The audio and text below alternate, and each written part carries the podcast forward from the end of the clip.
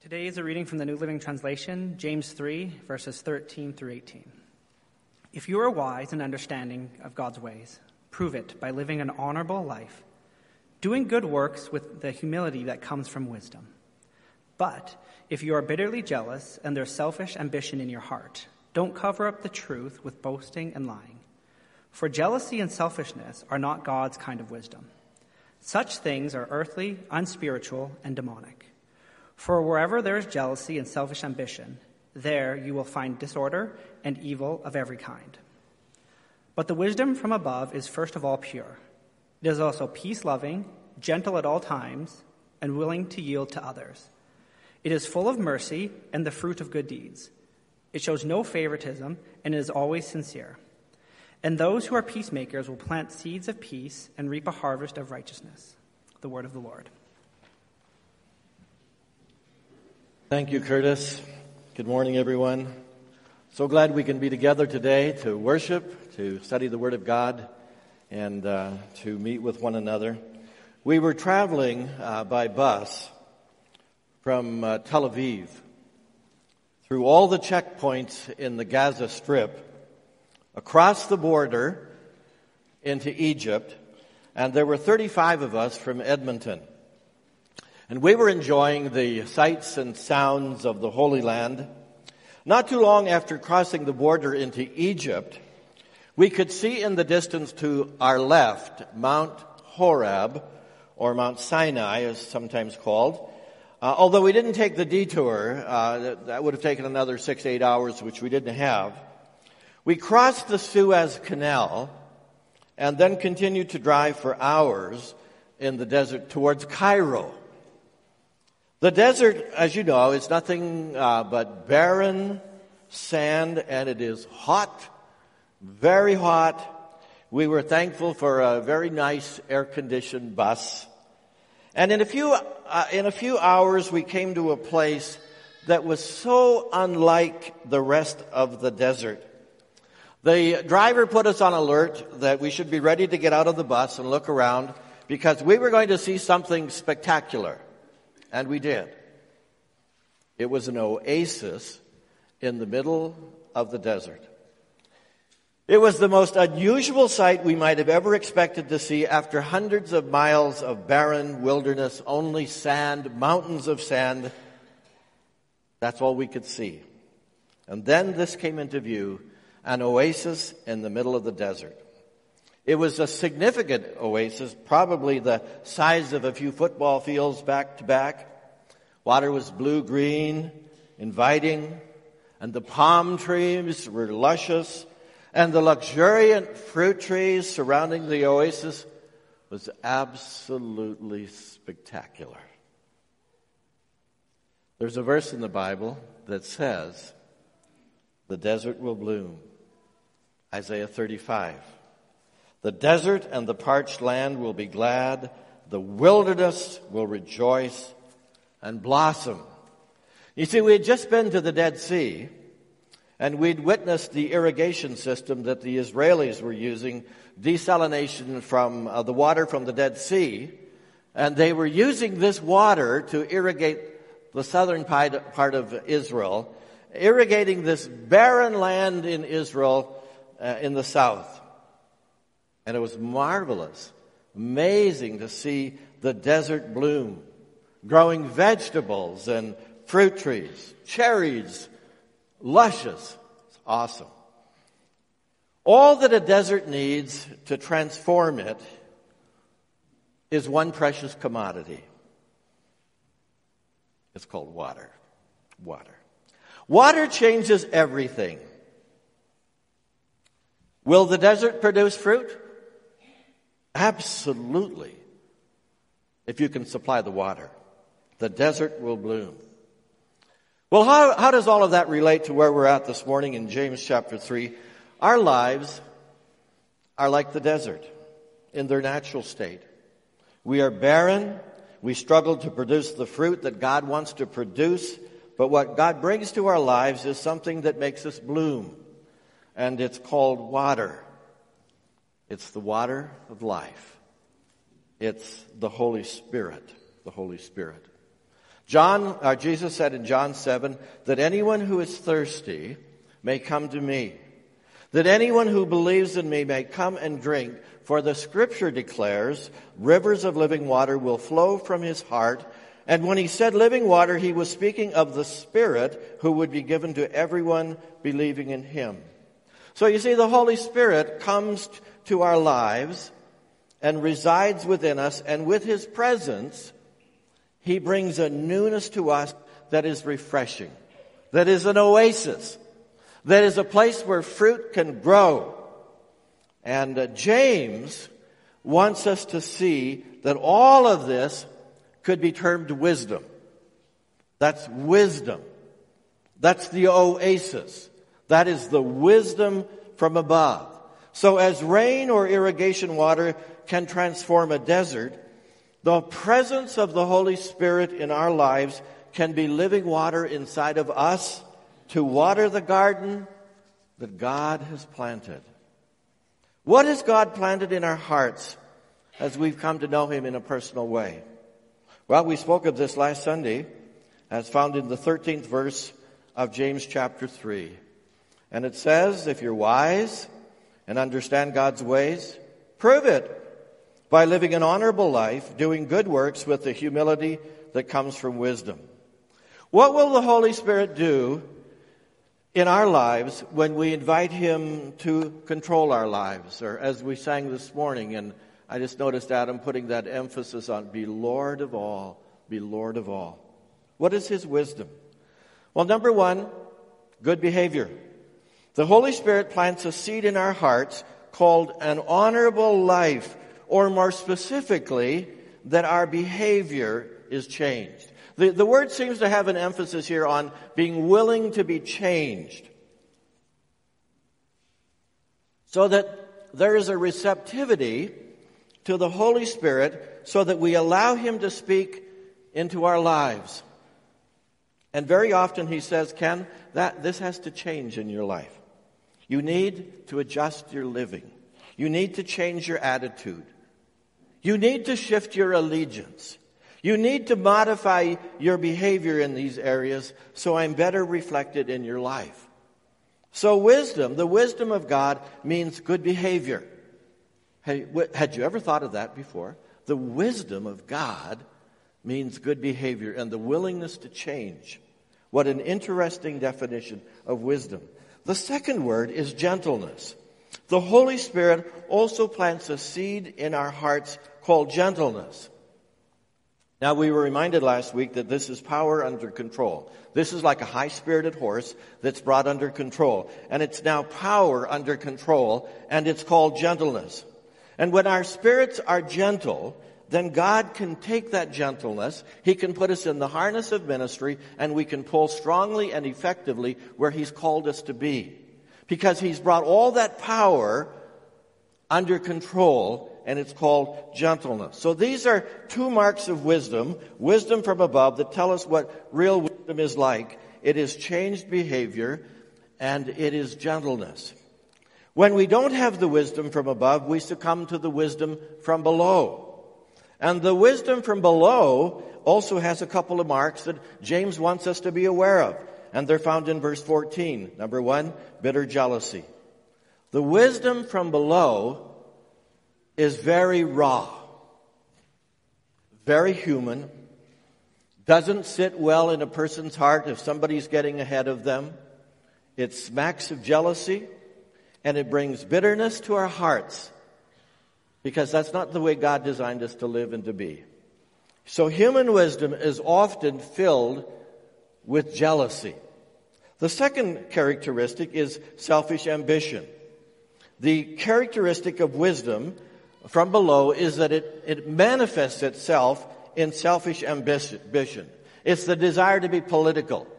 It's the desire to move up the ladder and, and maneuver your way around so you get what you get, what you want, what you want, and you're gonna, you're gonna get it. To put self first and to say, what's in it for me? Jesus had to deal with that in Matthew 20 as he was facing the cross and he was heavy with uh, the week that was in front of him. He told his disciples uh, that he was uh, what he was facing, but somehow they didn't get it. They're thinking uh, about a powerful, luxurious military kingdom that's in their minds. And so here comes James and John and their mother with this ambitious, presumptuous request. And the mother makes the request, but don't miss this point that James and John are right there with her. They're all in this thing together. And what does she want? She wants the top two spots in the kingdom for her boys. And Jesus just looks at them and says, You don't know, you have no idea what you're really asking. So he was thinking sacrifice and suffering, and they were thinking prestige and popularity.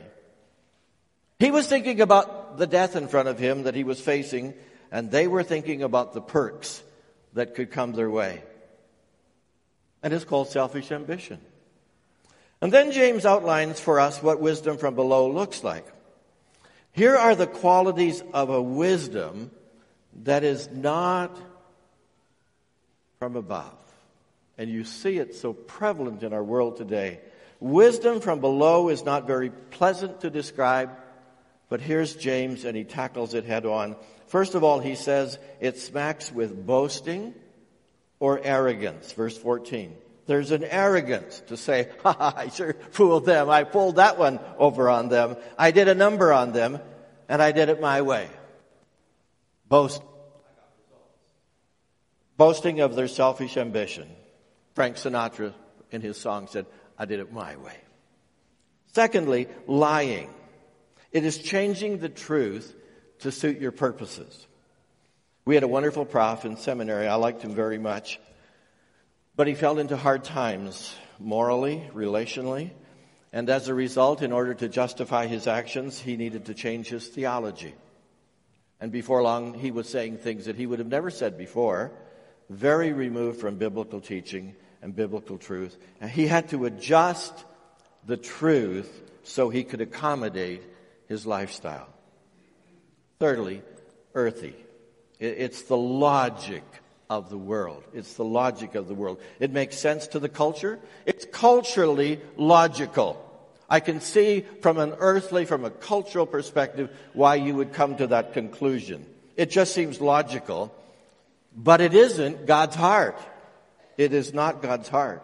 Fourthly, unspiritual. The source of this wisdom is our thoughts in our attitudes, not the Spirit's wisdom from above.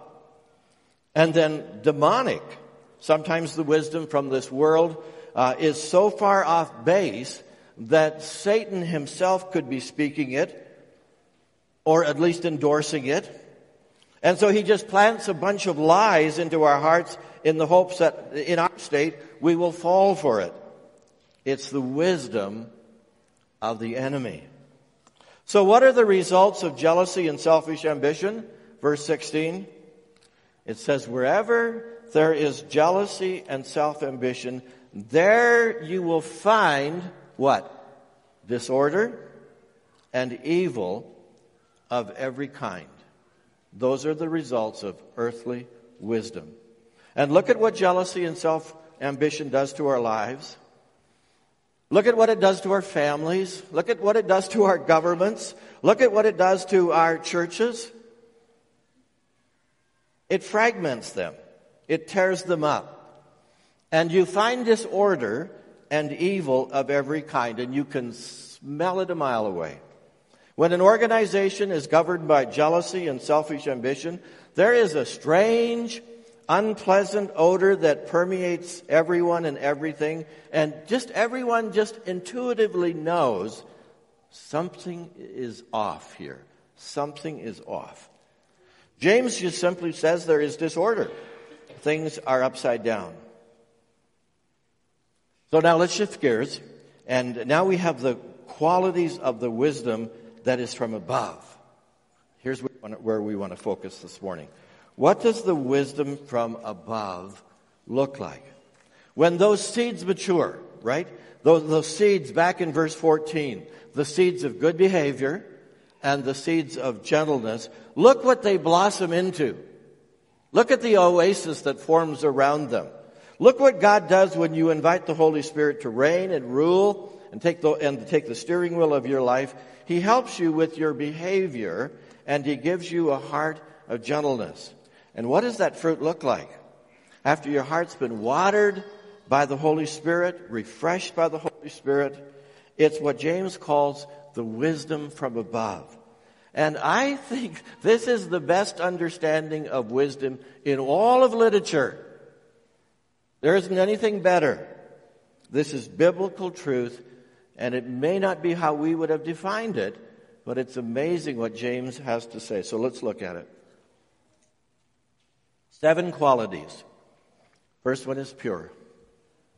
The refreshing wisdom of the Holy Spirit is characterized as pure. What an interesting description.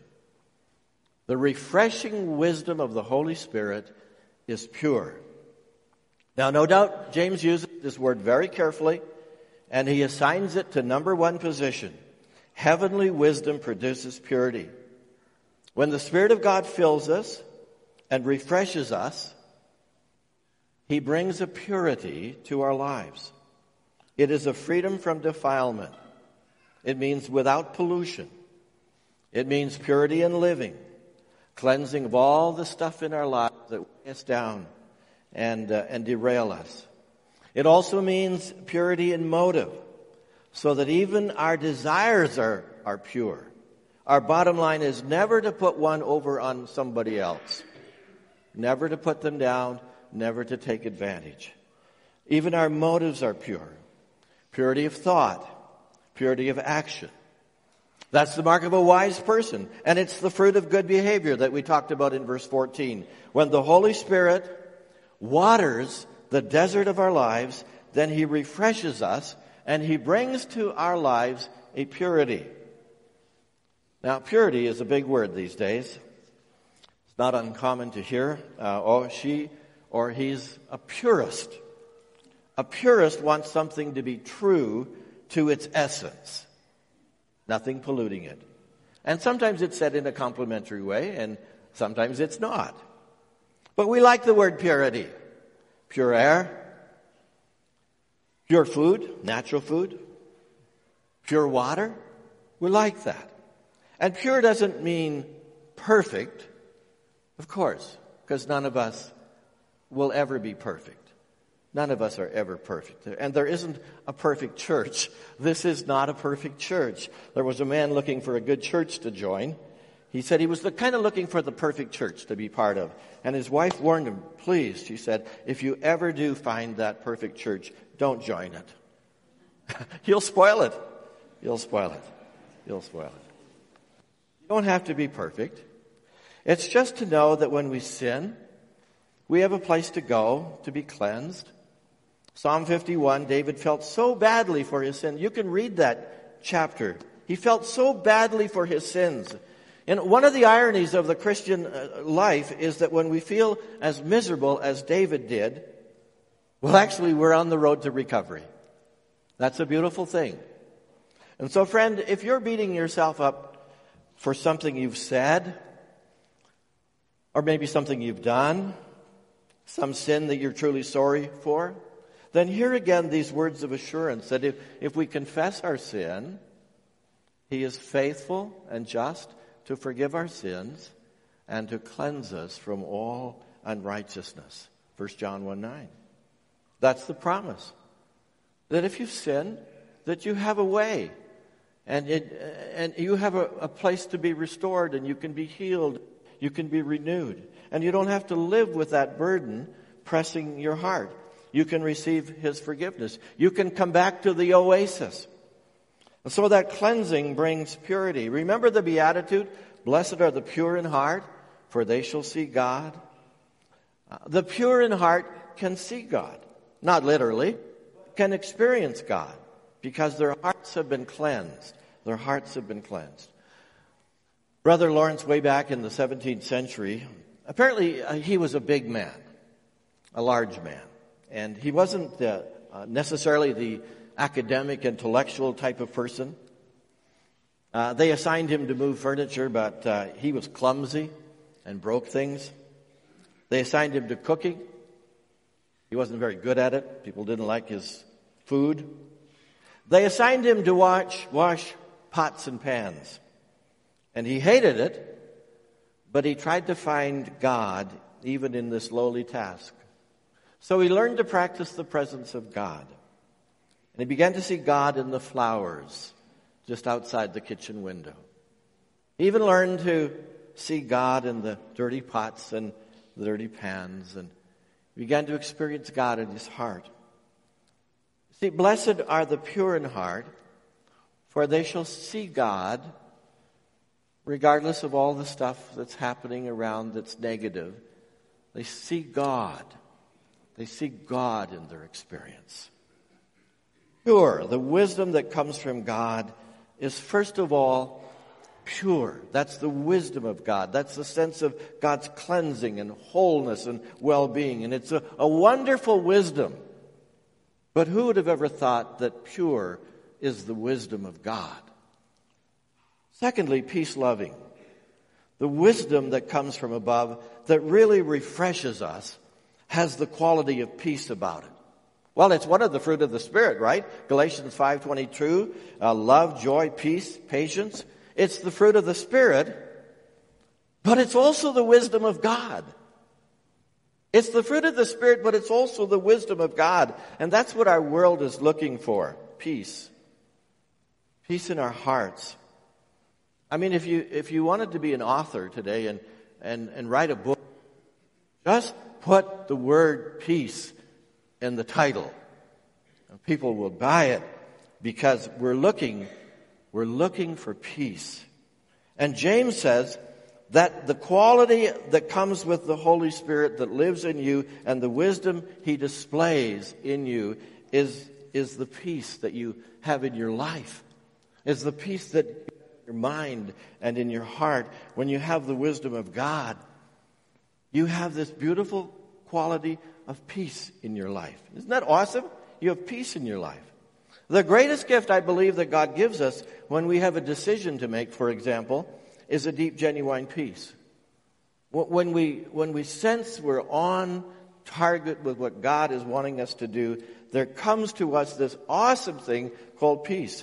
And that's His wisdom. Combine that with what you hear God saying and how you see Him directing your life, and it's just a beautiful gift. This gift of peace. It just gives, it just says, uh, I'm okay. I'm good. I feel this is right. It doesn't mean peace because we want to flee every stressful situation so we can avoid conflict. I mean, it's not peace by abdication.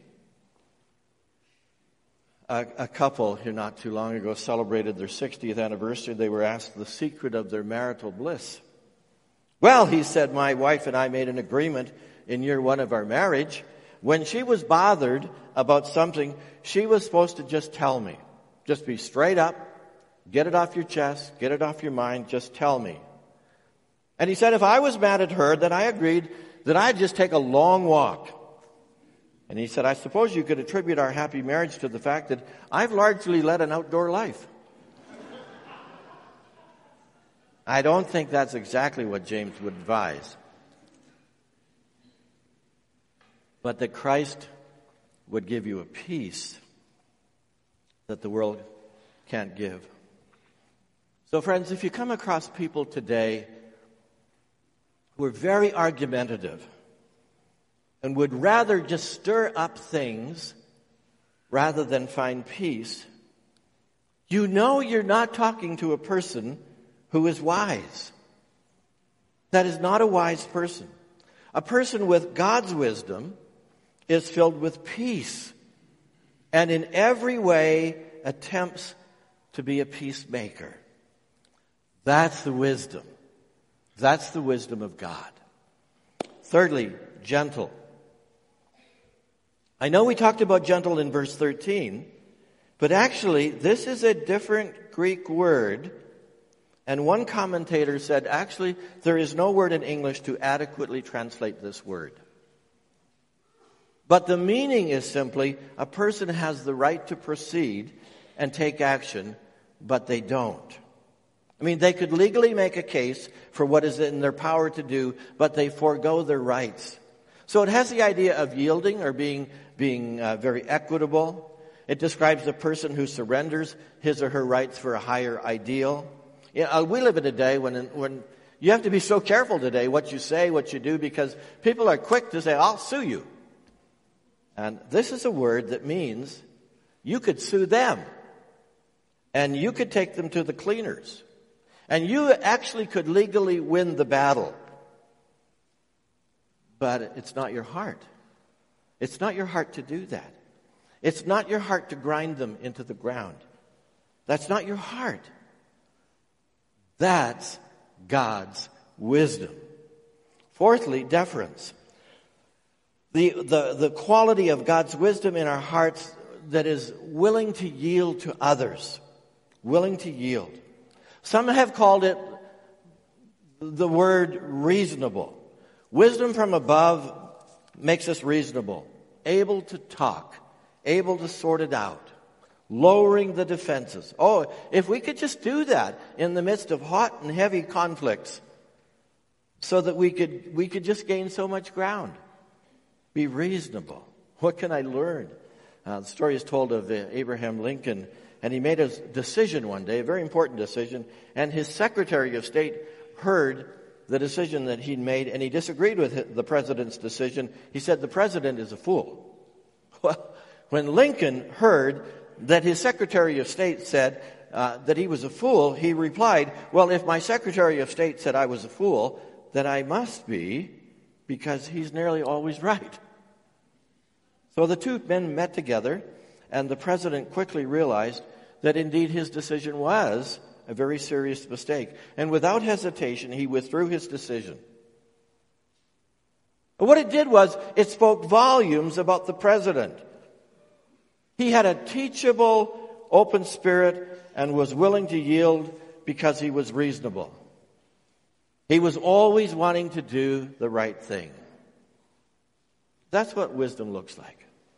Wow, could we ever make strides in our homes and places of work and ministries if we simply were reasonable? Reasonable. That's wisdom from above.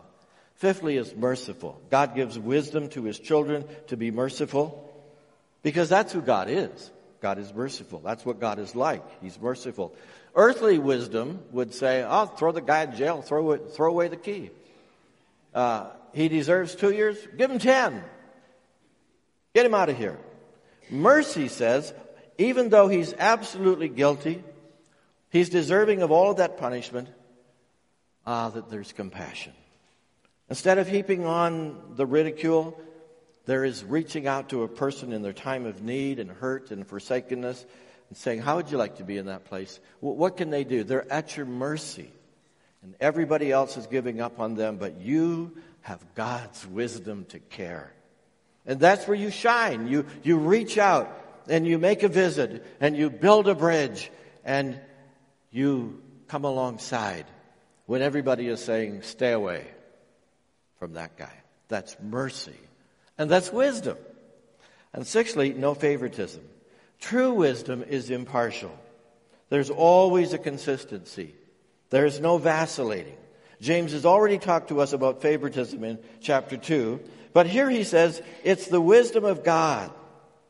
You're showing the wisdom of God when you don't play favorites. Because God never plays favorites. There's no one more valuable to God than you, but you're not more valuable than the next person. Every nation, every tribe, every people, everyone's important to God. No favorites. All deeply valued and loved and loved. Revelation 5 describes the worship of the Lamb of God in the corridors of heaven. Oh, what a day. They sang a new song with these words. You're worthy to take the scroll and break its seals and open it. For you were slaughtered, and your blood has ransomed people for God from every tribe and every language and every people and every nation. The followers of Christ will be represented from the four corners of the earth in heaven one day. Won't it be great? I love our diversity. But wait, just wait. Wait until you see what heaven's going to be like. We're a family now, but what a family we'll be in heaven. And all will be loved, and there are no favorites. Everyone the same. God's wisdom means that there's no favoritism in our lives. That's, that's wisdom. So w- w- when we're impartial, then we're exhibiting the wisdom of God. That's how he would define it. Seventhly, sincere. God's wisdom is sincere. And the word that James uses here is our word for hypocrite. It's a picture of a Greek theater where a single actor would play the part of two characters or three characters. They'd have a little mask in front and they'd play one character, they'd go to backstage and they'd put on another mask and play that character and go back to backstage and then put on another mask and, and, and so they were always changing roles. You never quite knew who they were because they were, they were changing the roles. That term was in the Greek hypocrite. So the wisdom of God in our lives is simply we are who we say we are. No pretense. What you see is what you get. That's authenticity. That's being real. And that's the wisdom of God. Could we follow behind in the footsteps of this giant apostle Paul when he wrote, we can say with confidence and a clear conscience that we have lived with a God given holiness and sincerity in all of our dealings. We have depended on God's grace, not our own human wisdom. 2 Corinthians chapter 1 verse 12. What does God's wisdom look like? This wisdom that's from above? It's always sincere. There are never any pretenses. It's just authentic and true. And then he concludes, and those who are peacemakers will plant seeds of peace and reap a harvest of righteousness.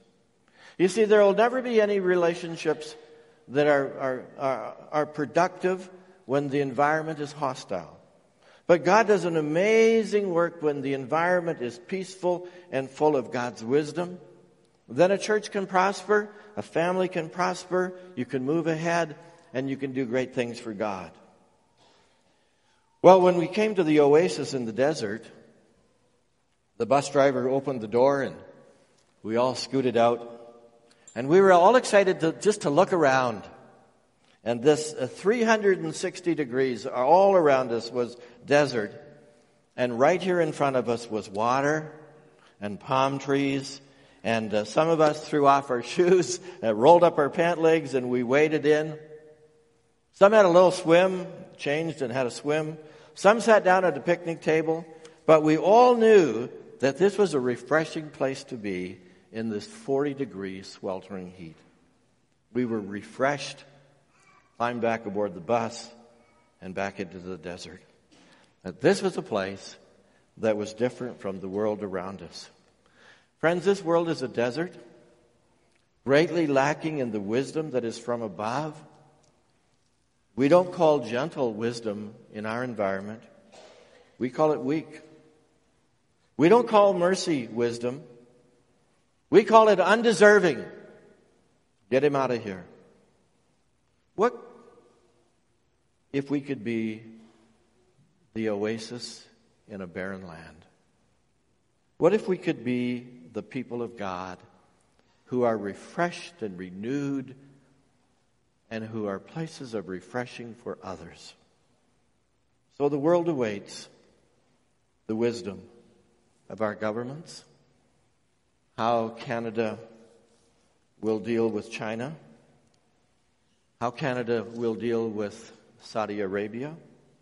What will be the wisdom? Will it be wisdom from above? Will it be wisdom from below? Britain uh, is facing a crisis. How does a divided nation find its way with respect to leaving the common market? Where is the wisdom that is sustainable? Where is the wisdom that is pure and gentle and peaceful and merciful and sincere and shows deference? That's the wisdom that's needed in the world. And so much needed in our lives. The Holy Spirit comes to our lives and resides within us. And with his presence, he brings a newness. He brings a newness that is refreshing. He brings an oasis. He brings fruit that is produced that could only come from God. Oh, so come, Holy Spirit. Come and refresh us. Come, us, come and bring us the wisdom from God. Amen? Would you pray that with me? Let's stand together. Would you pray that with me? Come, Holy Spirit. Come, Holy Spirit. Come, Holy Spirit, and refresh us. Bring us the wisdom from God. Refresh our hearts. Cleanse us. We desire purity as the foundational element of wisdom. Fill us with the wisdom of being peaceable. Give us your shalom. Help us to be agents for peace with our brothers and sisters. Make us gentle. Lord, where we've been rough around the edges, where we've been abrupt, make us gentle. May there be allowances for the weaknesses in other people. Make us reasonable in our dealings with difficult people.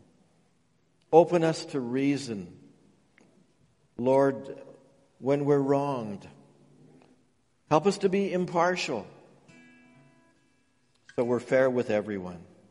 Make us sincere, honest, forthright, without masks, so others will see the wisdom of Christ in us. Lord, come, come to us. Come, Holy Spirit. Be the oasis in our lives and refresh us and renew us for the glory of God. In Jesus' name.